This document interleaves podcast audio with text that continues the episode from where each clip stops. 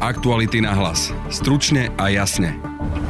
Po tom, čo policia najskôr zadržala pri akcii Karma viacerých podozrivých z vraždy Daniela Tupého, prišlo v zápäti prepustenie na slobodu u 8 z nich a neskôr aj obvinenie jedného zo zadržaných, ktorým bol advokát Adam P. O koho ide a ako chápať kroky policie? Na tieto a ďalšie otázky odpovie v podcaste šéf investigatívneho týmu Aktualit Jan Petrovič. Veľmi prekvapivé, že človek, ktorý sa navonok profiloval ako advokát, takže je zrazu spájený s takým strašným skutkom. Navyše ten útok, pri ktorom došlo k eh, tej vražde, bol dielom takej skupiny ľudí, kde mali vystupovať eh, nejakí náckovia. V druhej téme podcastu sa pozrieme na to, že ukrajinským bojovníkom má chýbať munícia. Či to môže mať vplyv na pripravovanú ukrajinskú protiofenzívu, o ktorej sa čoraz viac hovorí, odpovie v podcaste vojenský expert Richard Stojar. Možná proto i ty ukrajinské jednotky v místě těch aktuálních bojů nejsou tak eh, dobře zásobovány a šetří se tedy tím dostupným materiálem nebo zejména tou municí pro potřeby té nadcházející ofenzivní operace. Porozprávame sa aj o tom, že Rusko zo skladov vyťahuje staré sovětské tanky. Rusko sahá do těch svých rezerv, eh, do těch skladů, kde tedy byla uskladněna technika nepoužívaná nebo stará několik desítek let. Počúvate podcast Aktuality na hlas. Moje meno je Adam Oleš a na dnešnom podcaste spolupracovala Denisa Hopková. A keď slniečko zapadlo za vršky, celý domček zahalila tma a zvieratká sa uložili spinkať. Rozprávka na dobrú noc sa síce skončila, ale elektrinu zo slnka môžete využívať ďalej. Vďaka najvýhodnejšej virtuálnej batérii od ZSE. Pridajte si ju k akejkoľvek fotovoltike na celom Slovensku. zse.sk Aktuality na hlas. Stručne a jasne. V štúdiu vítam šéfa investigatívneho týmu Aktualit Jana Petroviča. Ahoj. Ahoj. Včera vo večerných hodinách informovala policia na sociálnej sieti, že vyšetrovatelia NAKA vzniesli obvinenie pre trestný čin vraždy Daniela Tupeho a obvinený má byť bratislavský advokát Adam P. Čo všetko vieme o tomto obvinenom advokátovi? Predpokladám, že pre verejnosť je to už druhé prekvapenie v tomto prípade. Prvé bolo asi to, že tí zadržaní krátko pred týmto človekom sú z úplne iného spektra ľudí, než tí, ktorí boli v minulosti za tento prípad súdení a aj on sám, tento zadržaný advokát a teraz už obvinený, by som povedal, že nie je z minulosti pre ľudí, ktorí monitorovali e, nejakú scénu futbalových chuligánov alebo, alebo nejakých náckov známy, že by sa tam pohyboval. To e, nie je meno, ktoré keby ste niekomu z nich povedali, z tých ľudí, ktorí ako keby v tomto systéme e, tých skupín sa vyznajú, tak, tak im to prakticky nič nehovorí, toto meno tohto e, advokáta. Ako sme zistili, tak on bol v čase, keď Daniel Tupy chodil na tú filozofickú fakultu, tiež študentom a študoval právo a v podstate vybodoval si pomerne úspešnú advokátsku prax na Slovensku, pomerne často poskytoval rôzne vyjadrenia do médií, či už k prípadom ľudí, ktorých zastupoval, alebo všeobecne k rôznym právnym otázkam vyplývajúcim predovšetkým z trestného a čiastočne som sa tam všimol aj nejakého obchodného práva. Asi také, že v súvislosti s touto udalosťou, čo najviac zaujme, je to, že on zastupuje už zrejme teraz sa to ukončí, keďže je zadržaný a obvinený respektíve ak by bol prepustený, mohol by asi pokračovať v tej advokátskej praxi, ale to, som, to si nie som celkom istý. Ale v súčasnosti ešte stále je obhajcom Jaroslava Pagáča, to je ten človek, ktorý si hovorí Reborn a on bol, alebo respektíve stále je súdený za výrobu a distribúciu extrémistických materiálov. Tam ide o taký symbol, o ktorom on vlastne tvrdí, že to je staroslovenský, ale teda bol žalovaný za to, že je to extrémistický materiál a práve tohto človeka tento advokát, tento Adam P. zastupoval. Zastupoval aj jedného muža v kauze očistec a zastupoval ešte niekoľkých ďalších prípadov. Ako som hovoril, vystupoval aj e, v médiách, respektíve poskytoval médiám e, rôzne vyjadrenia a bol aj hosťom e, v rádiu Infovojna, kde práve hovorilo druhej svetovej vojne. Takže zrejme je to veľmi prekvapivé, že človek, ktorý sa navonok profiloval ako, ako advokát, takže je zrazu spájený s takým strašným skutkom, navyše, ktorý by mal byť dielom skupiny ľudí, respektíve ten útok, pri ktorom došlo k eh, tej vražde, bol dielom takej skupiny ľudí, kde mali vystupovať nejakí náckovia. Keď prejdeme na, naspäť k tej akcie, tak v úvode bolo medializované, že Národná kriminálna agentúra zadržala 8 osôb, no nakoniec sa potvrdilo, že bolo zadržaných viacej podozrivých.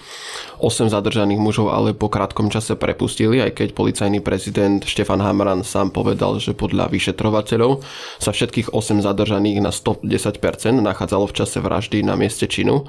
Ako má tomu rozumieť bežný čitateľ a posluchač? To je to, že my sme na Slovensku momentálne zvyknutí veľmi rozumieť celému prípravnému konaniu a na druhej strane tu je to aj celkom pochopiteľné, lebo je to, by som povedal, trestný čin, ktorý veľmi pohol spoločnosťou, takže ľudia ho extrémne sledujú a každá takáto informácia ich zrejme vyruší, ale policajti majú istotne nejakú taktiku a predovšetkým u skutku, ktorý má taký obrovský odstup od toho, kde sa dnes nachádzame, a už raz bol e, odstíhaný tak, že tí ľudia boli oslobodení, že policia si asi zvolila nejakú taktiku, lebo e, keď sa vrátim k základnej poučke kriminalistiky, tak e, horúca stopa po páchateľovi výchladne po 48 hodinách.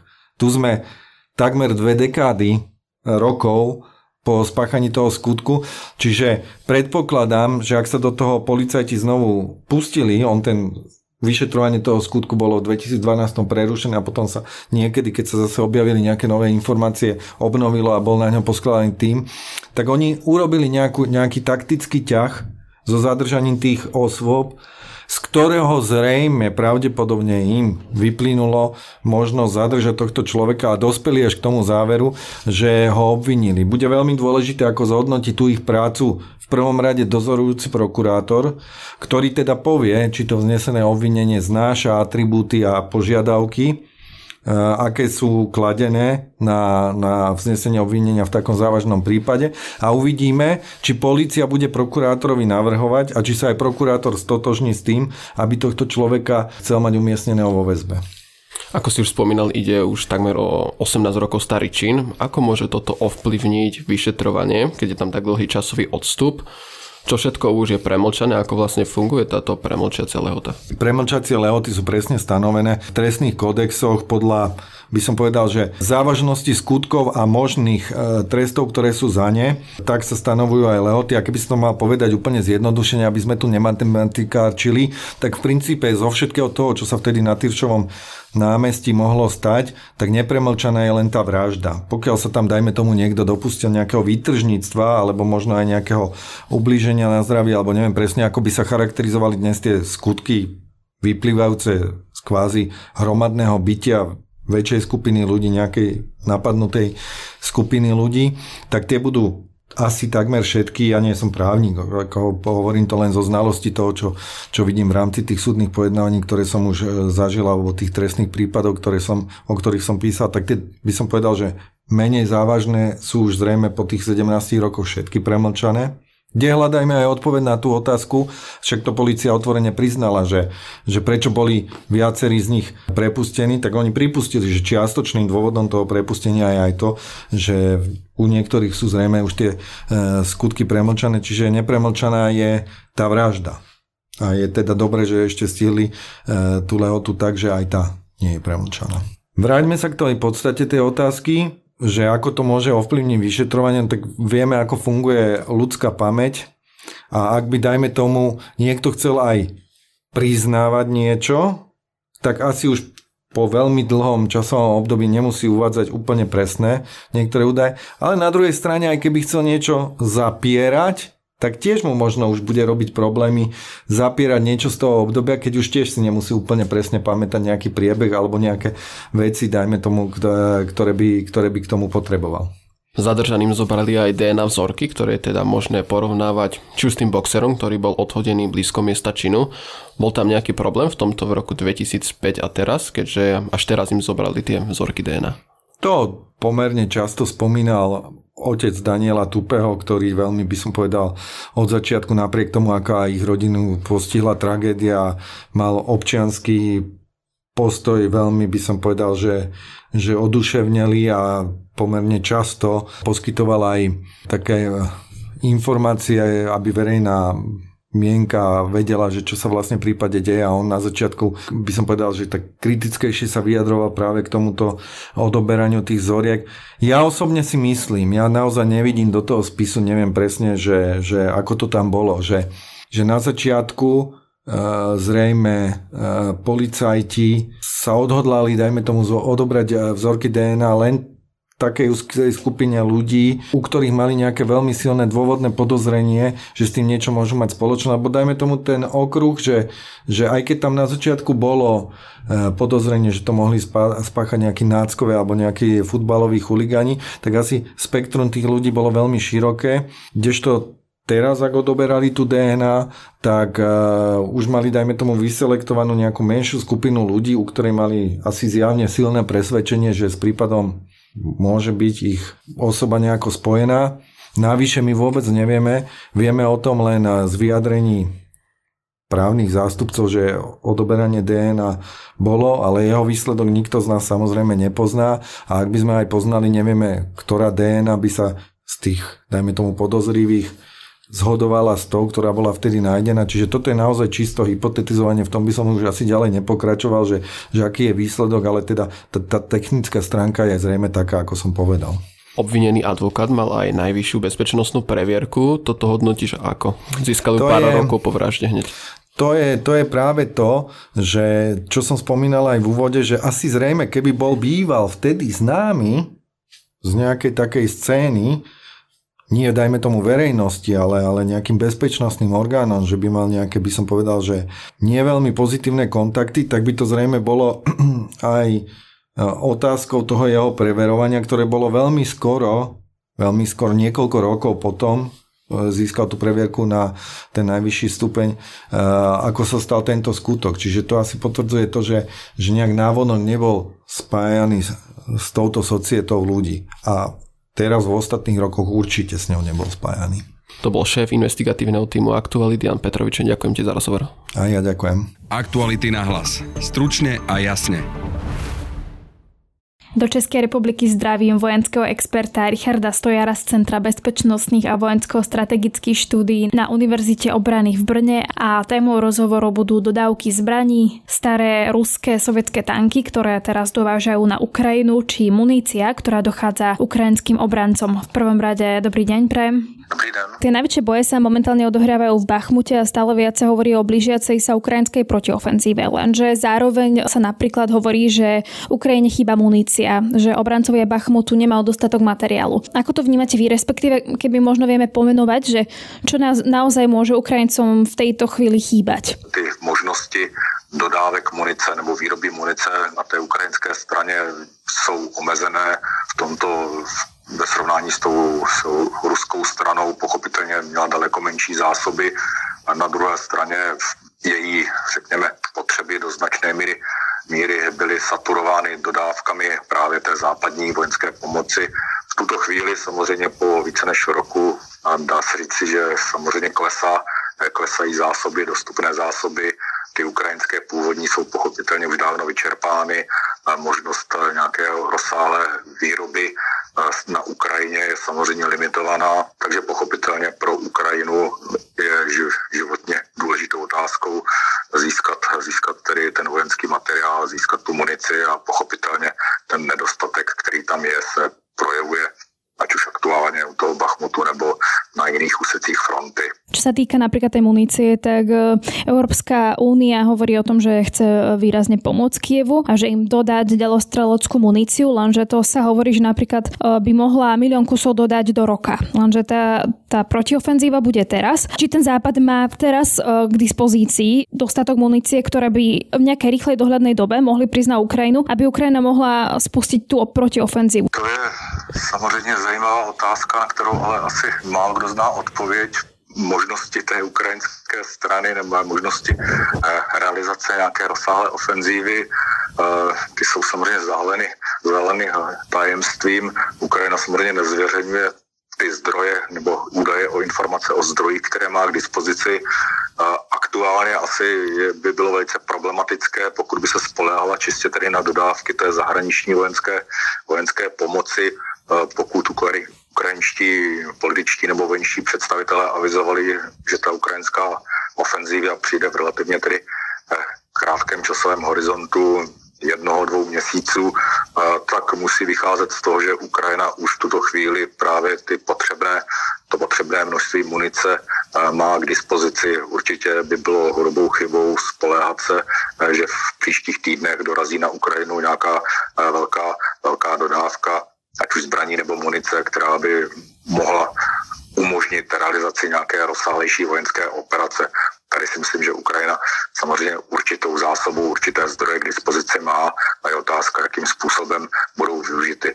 Možná i ty boje u Bachmutu, kde tedy Ukrajina Ukrajina je tou stranou, která se brání a která v podstatě strádá i nedostatkem té munice, svědčí o tom, že vojenští plánovači nějakým způsobem, způsobem vyhradili, vyhradili část toho materiálu, kterou má k dispozici pro tu nadcházející ofenzívu a možná pro tady ty ukrajinské jednotky v místě těch aktuálních bojů nejsou tak eh, dobře zásobovány eh, nebo nejsou zásobovány tak, jak by potřebovali a šetří se tedy tím dostupným materiálem nebo zejména tou municí pro potřeby té nadcházející eh, ofenzívní operace. Okrem munície a zdrojov sa teda cvičí aj ukrajinskí vojaci napríklad mimo územia Ukrajiny na tie nové tanky a čaká sa teda, kým dorazí väčší počet tankov zo západu na Ukrajinu. Tie jednotky, že či to napríklad zvládajú sa pripraviť, v akom štádiu je dnes celé toto, ak to máte samozrejme zmapované? Tak eh, samozřejmě obecně můžeme mluvit o tom, že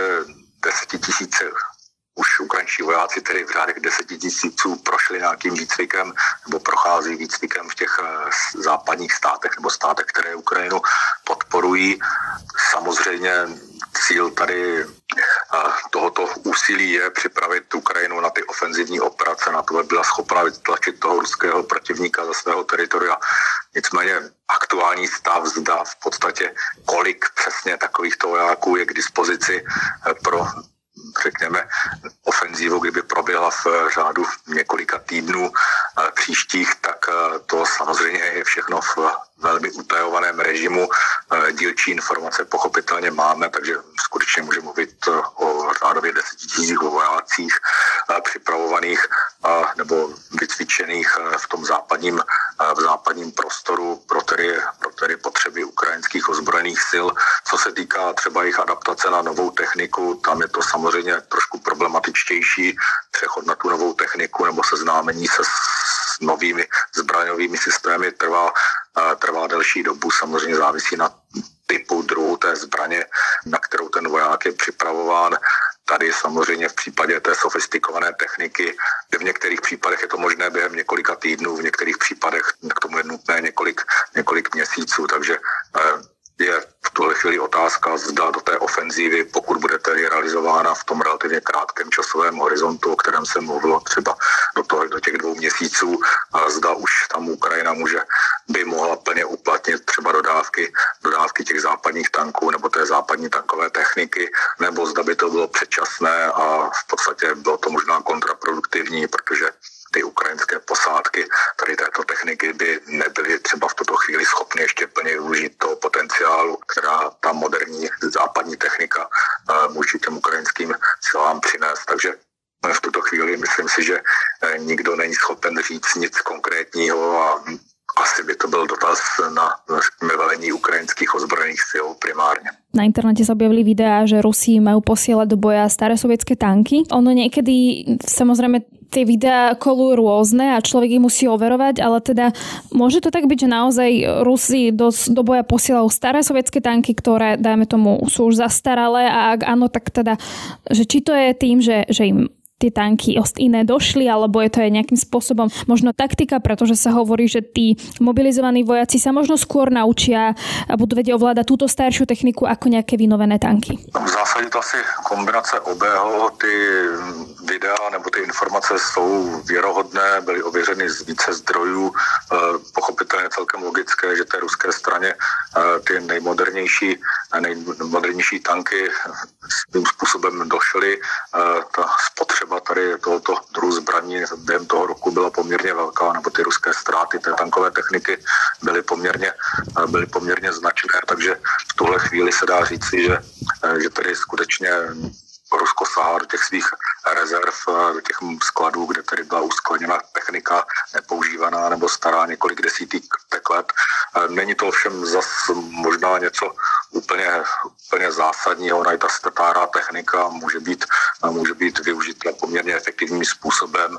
To se dá říct třeba u té ukrajinské straně, i ta používá v mnoha ohledech zbraňové systémy, které jsou morálně zastaralé, které byly třeba z těch našich armád středoevropských vyřazeny už před celou řadou let a přesto je dokáže efektivně nasazovat. Co se týká toho, zda ti mobilizovaní vojáci se lépe adaptují na tu starší techniku, i to může být jeden z důvodů, ale primárně se domnívám, že ten hlavní důvod je, že skutečně ta moderní, moderní technika té ruské straně dochází a že tedy nucena, nucena skutečně sahat po té starší technice, která je ovšem ale provozu schopná a je tedy schopna toho operačního nasazení. Ako to vyzerá možno aj s tým vyzbrojením Ruska, že či naozaj teda sa stále ako keby ten e, počet zbraní, ktoré majú, zužuje a zužuje a že či na, sa dostávajú do nejakej prípadnej izolácie so zbraniami, alebo ako to vyzerá možno dnes? Tak samozřejmě ten déle než rok trvající konflikt vysoké intenzity vyčerpaly ty ruské zásoby, ty ruské možnosti. Ani ruská strana se nepřipravovala na takto rozsáhlý konflikt. I ty poslední ruské eh, vojenské reformy eh, z té uplynulé dekády směřovaly k vytvoření menších, profesionálnějších ozbrojených sil, které by v podstatě působily v těch krátkých, krátkých konfliktech, takže ani Rusko ty zásoby samozřejmě nemá bezedné a projevuje se to i v těch problémech, které ta ruská armáda v současnosti má.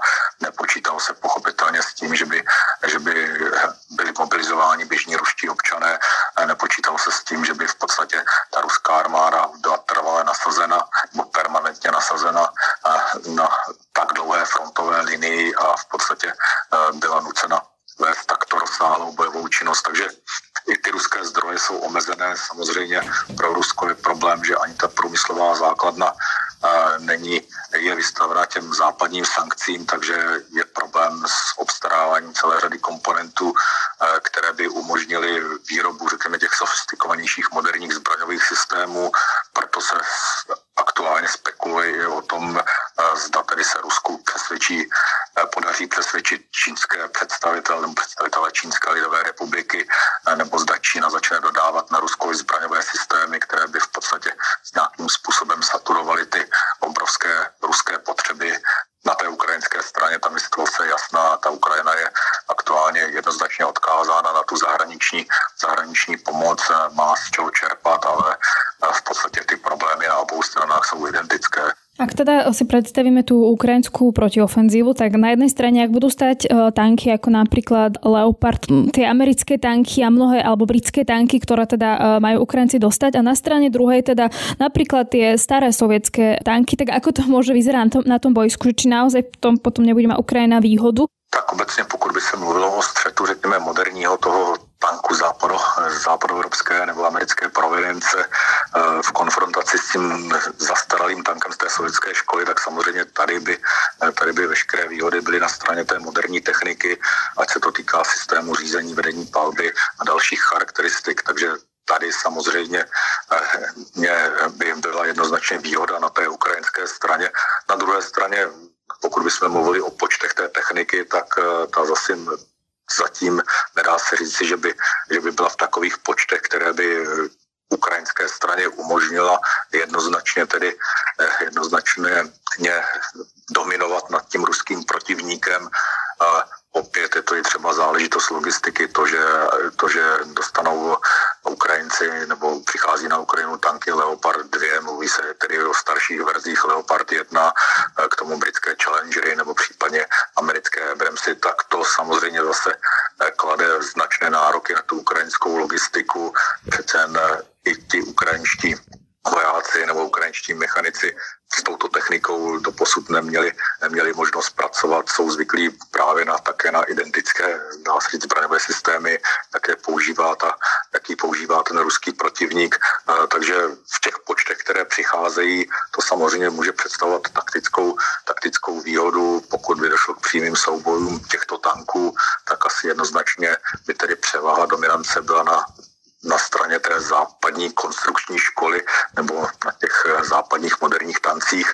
Na druhé straně nedá se říci, že v těch počtech, které na tu Ukrajinu v současnosti přichází nebo se kterými se v nej, pro nejbližší dobu počítá, eh, že by to nějak razantně změnilo dynamiku toho konfliktu a že by tedy eh, Ukrajina byla schopna vést díky řekněme, této tankové technice nějaké rozsáhlé, rozsáhlé ofenzívy, kterými by tedy vytlačila toho ruského protivníka. V těch počtech, které, které se tedy ukrajinské straně dostávají, to samozřejmě přispěje k posílení těch ukrajinských vojenských schopností. Na druhé straně nebude to představovat nějaký zásadní prvek, který by zcela ovlivnil průběh toho konfliktu nebo přinesl té ukrajinské straně jednoznačnou nespochybnitelnou výhodu. Ale v obecné rovině ano, pochopitelně ty, eh, ty západní moderní tanky mají výraznou převahu v mnoha parametrech nad těmi staršími, tedy sovětskými modely, zvlášť mezi těmi zastaralými typy, které tedy to Rusko je nuceno aktuálně zarazovat do těch svých jednotek, aby nahradilo ty dosavadní ztráty. Ďakujem pekne, toľko vojenský expert Richard Stojar z Centra bezpečnostných a vojensko-strategických štúdí na Univerzite obrany v Brne. Ďakujem. Pekný den. To je z dnešného podcastu všetko. Na podcaste spolupracovala Denisa Hopková a Matej Ohrablo. Pekný víkend vám praje Adam Oleš. Aktuality na hlas. Stručne a jasne.